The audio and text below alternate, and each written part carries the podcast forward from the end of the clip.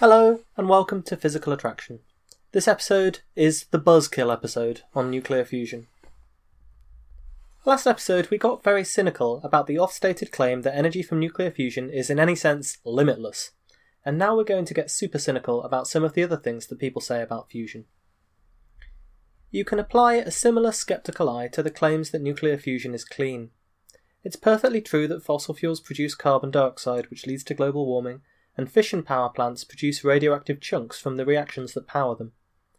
By comparison, the direct fusion reaction, deuterium plus tritium, produces a fast neutron and helium. So it's true that fusion is clean in the sense that none of the direct products are technically radioactive, although, of course, the tritium fuel is radioactive, as is the fast neutron, in a sense. But this clean mantra conceals the fact that those neutrons bombard the reactor casing.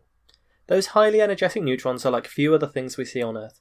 You can't slow them down or control their path with electric or magnetic fields because they carry no charge.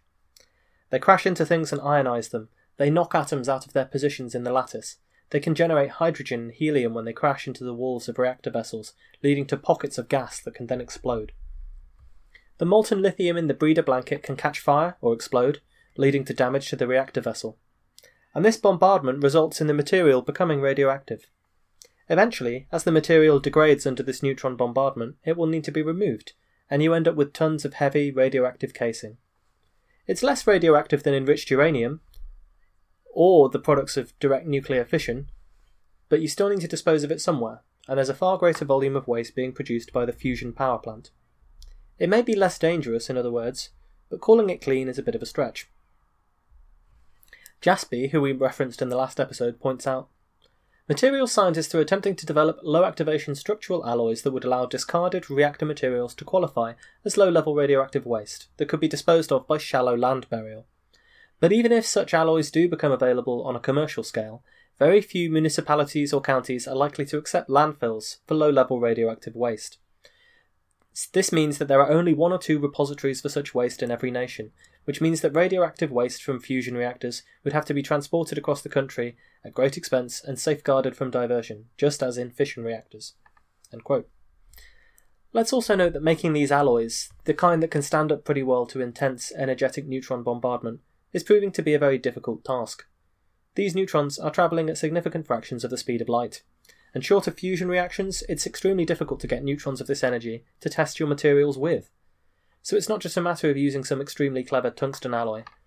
If your material is going to be badly damaged by the neutron flux, then you'll need to replace it more often. That's more downtime for the reactor, more expense to replace the shielding, and more nuclear waste to dispose of. And it's very difficult to know how materials will behave at all, because we simply can't create these kind of neutrons in ordinary processes for testing. Another advantage that's often touted for nuclear fusion is that it's safe.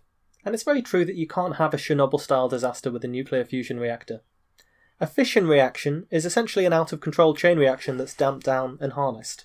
The failure mode can easily be explosive, spreading radioactive debris over a large area. Meanwhile, the fuel is partially enriched uranium. With a little more enrichment, fuel grade uranium becomes weapons grade uranium, which is why there is a great deal of controversy over countries like Iran pursuing nuclear power for peaceful purposes. Meanwhile, if a fusion power plant stops working, the worst that happens is that the plant, and possibly the immediately surrounding area, will be damaged. There's no way to have a runaway fusion reaction. As soon as plasma confinement breaks, fusion will stop. In fact, this happens regularly in tokamaks, as we discussed, with disruptions, so there's really not that much of a reason to expect that a failure for a nuclear fusion plant would look that much different to a disruption in a tokamak, which happens all the time and doesn't even destroy the system itself. As the last few episodes will have convinced you, if nothing else, attaining the conditions for fusion to work and produce energy is extremely difficult. Attaining the conditions for fission to work and produce an explosive amount of energy pretty much just involves letting a big lump of uranium, enriched uranium, sit there. There are some other worst case scenario safety risks. Maybe the vacuum fails and the superconducting magnets or the vessel explodes. This will destroy the power plant, but it doesn't have the potential to spread dangerous fallout over a very large area in the same way as a nuclear fission power plant can. However, Jassby once again notes that not all is rosy in terms of nuclear proliferation for fusion power plants either. The concern that bad actors might pretend to be enriching uranium for peaceful purposes, but actually making bomb materials, plagues fission reactors. But in fusion reactors, the fast neutrons in turn present a problem. If you throw uranium 238 or uranium oxide, both of which are much easier to get than enriched uranium, into a fusion reactor's fast neutrons, these things will produce plutonium 239.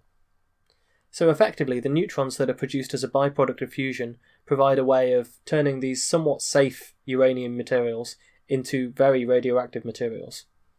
Jassby calculates that even a small 50 megawatt test deuterium reactor could produce up to 3 kilograms of plutonium 239 a year.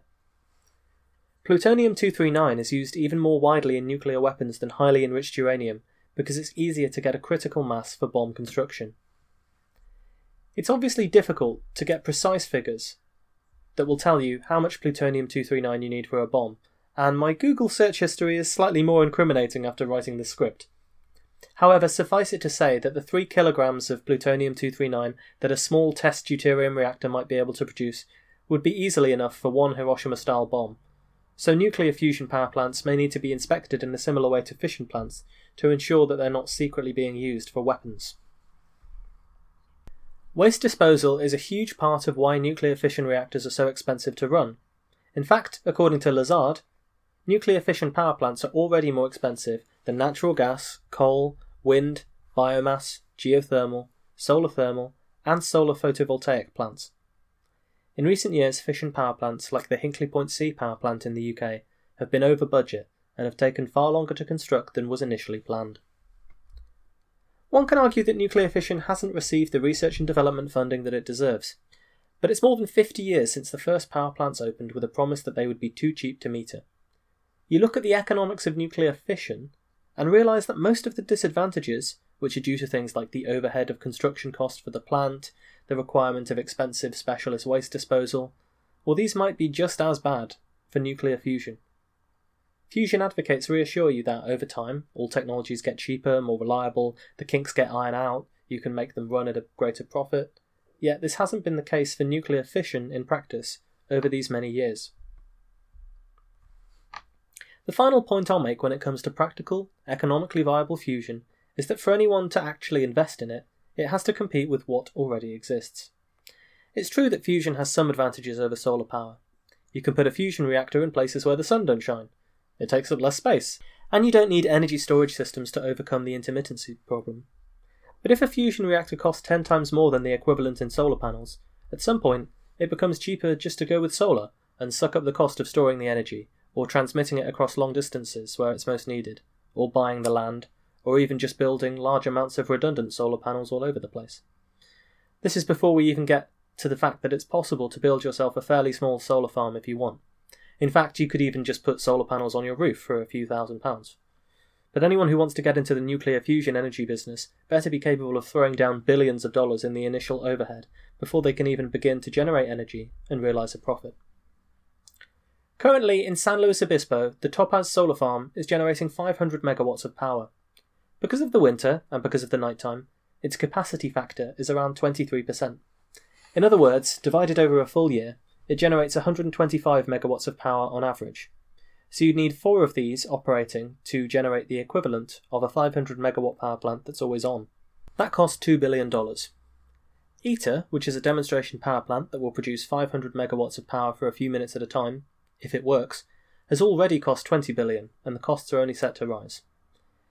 So effectively, you could build four Topaz solar power plants for less than half the price of ITER and still have plenty of cash to spend on storage and transmission solutions.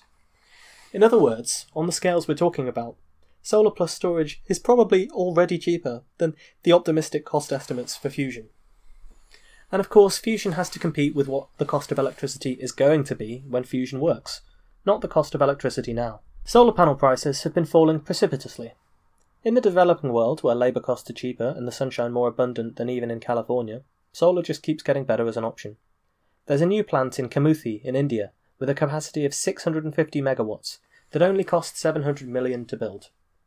The Longyangxia Dam Solar Park in China has a capacity of 850 megawatts and cost around a billion to build. In a decade, these prices could come down even further, while fusion will still be trying to work. Now, these plants have already been constructed. Meanwhile, consider a plan for Korea's own version of demo power plant from fusion. The head of Korea's ITER agency was interviewed, and it said, They asked him, Can you provide an estimate of K-Demo's construction cost? How does it compare to the 13 billion euros spent on ITER? His response was, of course, At present it is premature to estimate K-Demo's cost. The final note I have to say on the subject of purely buzzkill economic practicality involves a little back of the envelope calculation that I found in an eye opening blog post at Matter 2 Energy by the renewable energy blogger Maury Markowitz. Obviously, like everything above, this can all depend on your assumptions. Maybe solar stops getting cheaper.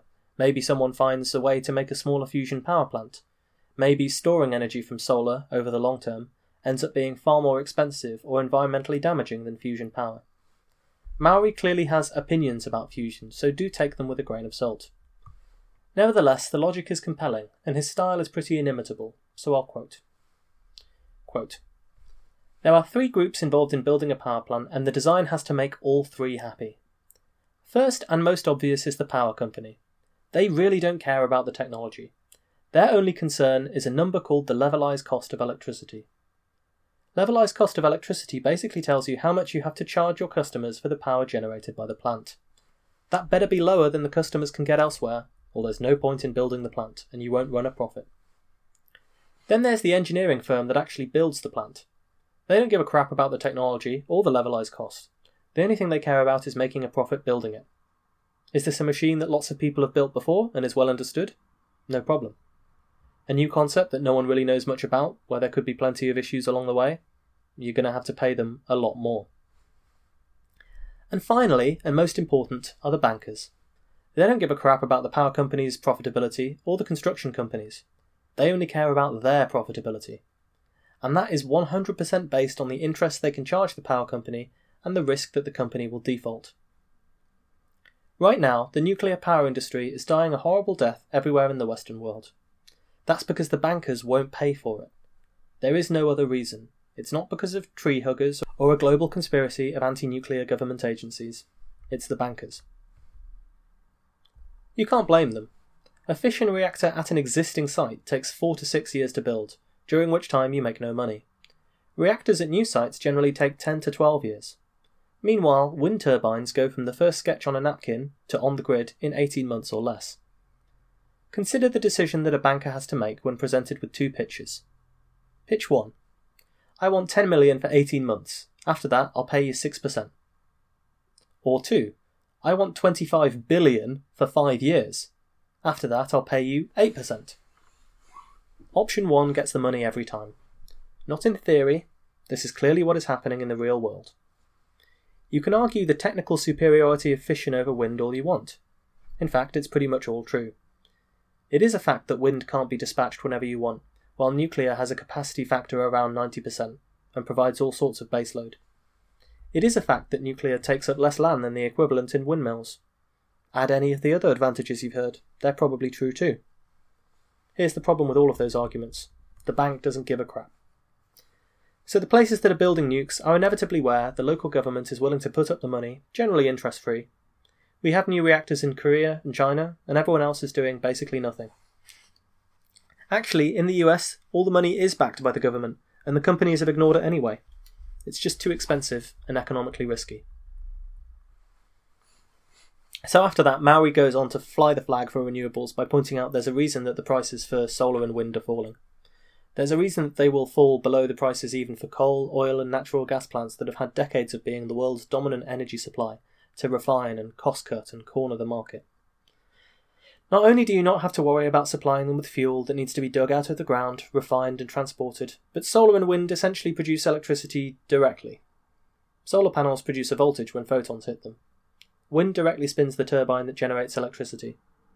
But nuclear power plants and fossil fuel power plants generate heat, and that heat is converted into electricity by a heat engine, with all the thermodynamic inefficiencies and complex parts that that implies. Heat engine power plants are often more complicated than a wind turbine or a solar panel that can more or less be a self contained unit that generates power. That's why you can't stick a small fossil fuel power plant on your roof. For that reason, they're often more expensive. Indeed, Maury argues that if you look at a nuclear fission power plant, the reactor which generates heat from the nuclear fission is around a third of the capital cost. The other two thirds is for the heat to electricity side of the equation, which is independent of what actually generates the heat. So even if the fusion reaction side of the equation was effectively free, it still might end up being more expensive than a fleet of wind turbines, in the same way as it might be more expensive to have a generator in your house than to have your own wind turbine or your own solar panel, depending on how often you use it and so on. All of this is not to say that fusion won't ever work or ever form part of the energy mix. I think the really predominant argument for fusion has to be that it can provide this constant baseload of power for an extremely long time if it gets working, and that the fuel that it relies on won't run out. But I will leave you with this rather damning back of the envelope calculation that shows that however scientifically and theoretically valuable fusion might be to the energy grid, it is not going to be beloved of economists. So, the ITER tokamak is a big beast, and it's built in a room with a concrete floor. Now, the cost of that concrete floor came in at around 15 cents per watt of power that it generates. Not the lithium, not the superconducting magnets, not the reactor vessel, but the actual floor of the building that contains it. Meanwhile, according to Clean Technica, the cost of a solar panel today is 40 cents per watt.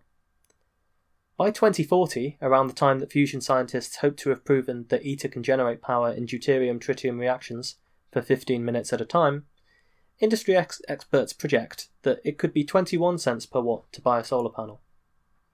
So, yes, there are installation costs for solar. Yes, there are intermittency and storage problems for renewables. Yes, you need to transmit power from places with a lot of sunshine. But if you're looking at a situation where the price of just the concrete floor for your insanely complicated fusion reactor might be comparable to the price of the heart of the power plant for your solar panels, it's hard to imagine that the problems associated with large scale solar will be more expensive to solve than the problems associated with large scale fusion power plants. Indeed, as far back as 2006, perhaps cynical after years of waiting for fusion, an old scientist called William Parkins published his estimate in a Science magazine article entitled Fusion Power Will It Ever Come? He wrote, quote, Scaling of the construction costs from the Bechtel estimates suggests a total plant cost on the order of $15 billion, or 15,000 per kilowatt equivalent of plant rating. At a plant factor of 0.8 and total annual charges of 17% against the capital investment, these capital charges alone would contribute 36 cents to the cost of generating each kilowatt hour. This is far outside the competitive price range. So, just to point out what he's saying here, he's saying that if you take into account how long the plant will live, how often it will generate electricity, and how much electricity it will totally generate, then you're effectively saying that each kilowatt hour will cost 36 cents just from the price of building the plant. Not running it, not getting the tritium or deuterium, just building the plant. Given that the current levelized cost of electricity will already allow you to generate, according to Bloomberg New Energy Finance, onshore wind at 5.5 cents per kilowatt hour and solar photovoltaics for 7 cents per kilowatt hour. I mean, if his estimate proves to be even remotely accurate, then the construction costs alone mean that fusion will struggle to compete with renewables if the thing is already seven times more expensive than onshore wind, then I just struggle to see how storage for onshore wind is really going to be that big of an issue to make it more than seven times more expensive. At this point, then, it's really a race between whether you think storing renewable energy will cost more than five times as much as generating it. A fusion skeptic would certainly argue that the amount of progress you need to assume in energy storage for renewables and storage to win is far, far less than the amount of progress that fusion would need to make to become economically competitive. And I think such a skeptic may well be right. Such a skeptic might say that we already have the only fusion reactor that we'll need, that it works for free, requires no maintenance, and rises conveniently for us every morning in the east. Again, when you look at the economics of fusion and the still existing engineering problems that need to be resolved, and we do not know if these will be resolved, it can seem like the skeptics are right.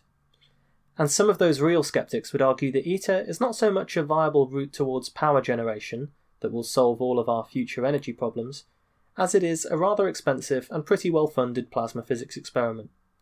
More of a Large Hadron Collider for plasmas than anything else.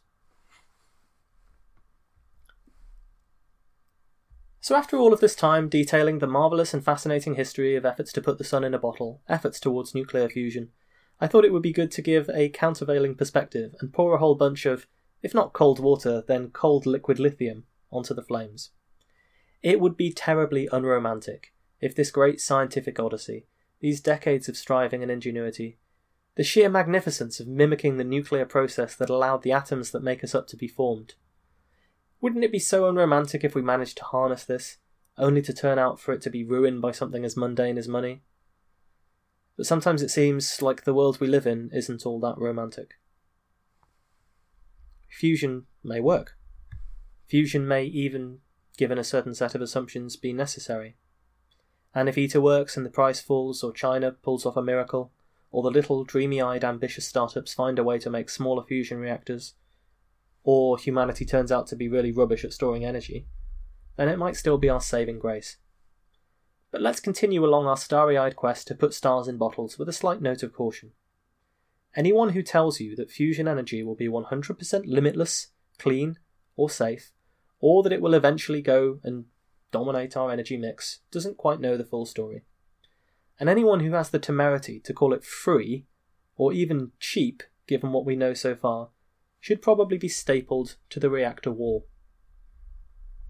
But, as the late great Elliott Smith suggested, Perhaps a distorted reality is now a necessity to be free.